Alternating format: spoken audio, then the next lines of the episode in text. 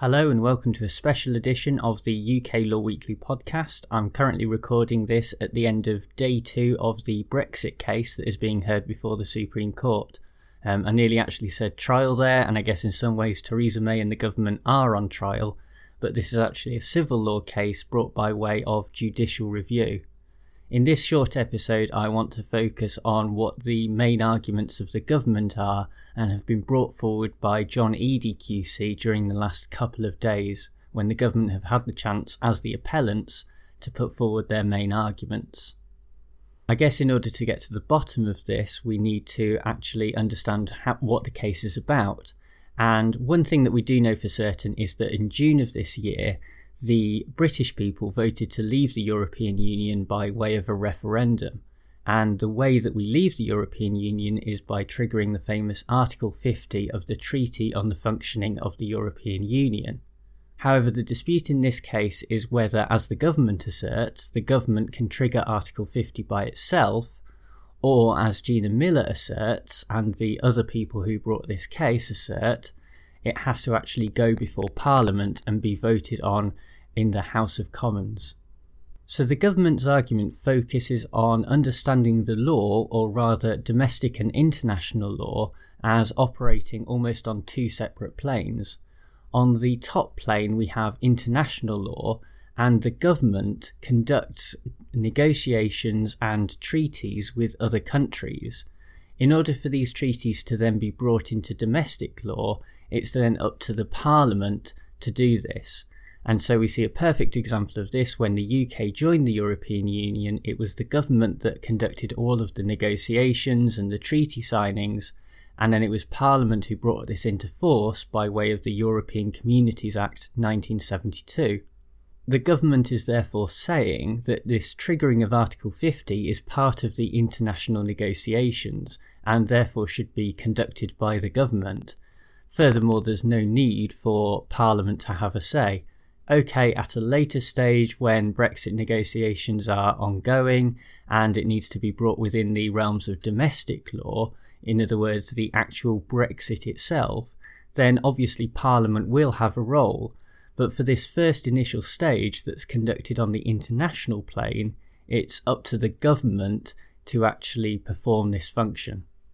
John Eadie QC did recognise that it is possible for Parliament to hold back the government in this regard, as ultimately parliamentary sovereignty is a key part of our dualist constitution.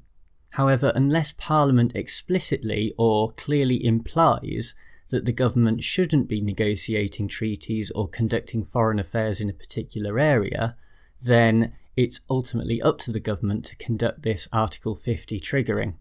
This is a principle that's derived from the De Keyser's hotel case that's often been referred to over the last couple of days by the government.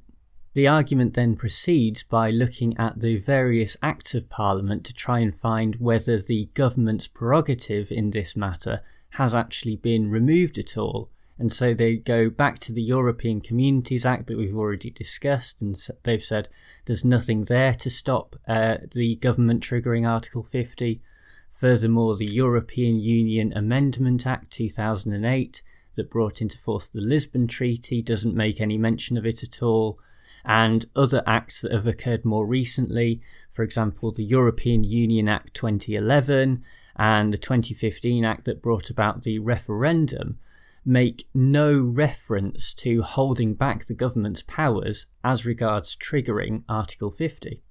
In other words, this is a relatively simple argument that states that under normal UK constitutional law, it's for the government to commit to international negotiations and treaties. Article 50 is a part of international negotiations, and so because Parliament hasn't said otherwise, it's ultimately up to the government to trigger Article 50. While this is obviously the main argument, there's also an interesting political argument that was put forward by the government, and this is basically saying that in the European Union Referendum Act that was passed, the government passed the question of triggering Article 50 to the British people, and the British people voted to trigger Article 50. It therefore doesn't make sense for the question now to go back to Parliament for Parliament to uh, once again confirm what the British people have already told them. The government should basically just act on what the people have said and trigger Article 50 as per the European Union Referendum Act 2015. So, how good are these arguments? Well, let's start with the positives. Well, in terms of constitutional law, this is a pretty solid argument. On the international plane, it is always the government who has acted and conducted negotiations and treaties, as we've previously mentioned. It's then been up to Parliament to actually commit the British people to these decisions that have been made by the government, to incorporate it into the domestic law. Furthermore, they're quite right to point out that there doesn't seem to be anything that holds the government back in this regard, that's explicitly stated within any particular statute or Act of Parliament. The second good thing about the argument is probably this reference to the royal prerogative. The other side have often been critical of the royal prerogative as being a sort of ancient and bygone power, and that the Queen doesn't really have any relevance anymore to conducting political decisions on behalf of the British people. Really, it's for Parliament to be sovereign.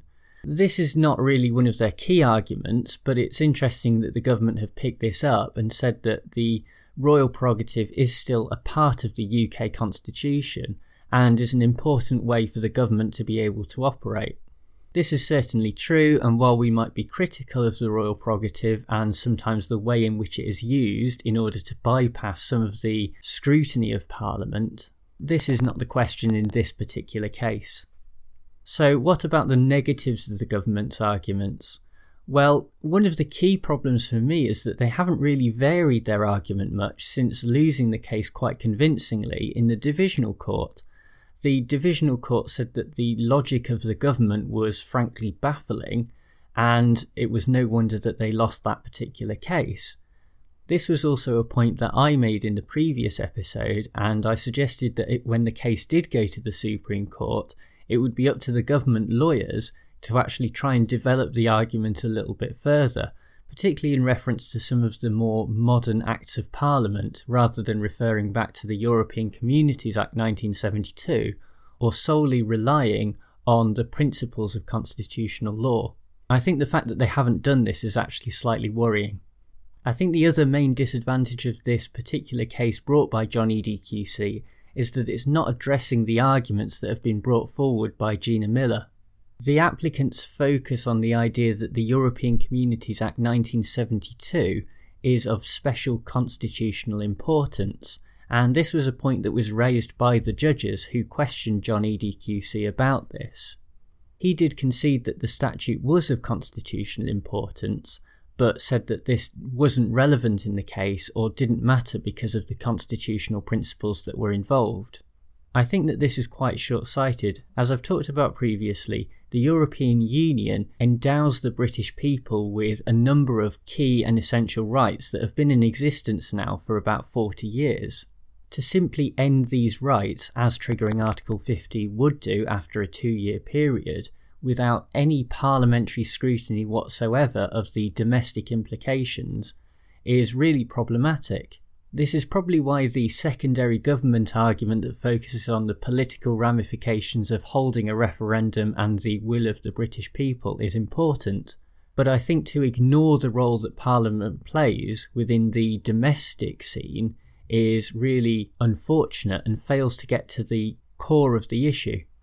Well, thank you for listening to this podcast episode. I hope to do another one later on this week that focuses on the arguments of the applicant and do a similar type of thing, going through the advantages and the disadvantages of the applicant's arguments. I'm at the House of Lords on Thursday morning and I'm hoping to maybe even drop by across the road at the Supreme Court in the afternoon, which would be really great and it'd be awesome to see Lord Pannick in action. He's already started his arguments by the time I'm recording this at the end of day two, and a lot of people are quite impressed.